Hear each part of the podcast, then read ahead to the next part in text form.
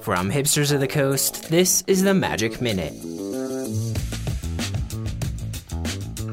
We now know how targeting players and planeswalkers will work after the planeswalker redirection rule is removed from the game when Dominaria releases on April 27, 2018. It turns out that the errata required to implement this change won't be as confusing as first thought.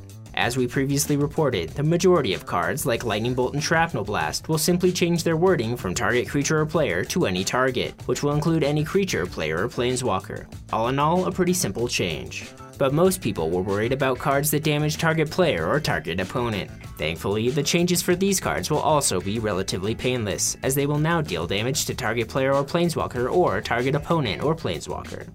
But spells or abilities that don't call for a target, like Price of Progress or Chandra Torch of Defiance, won't be changed to include planeswalkers, meaning they will only be able to damage players.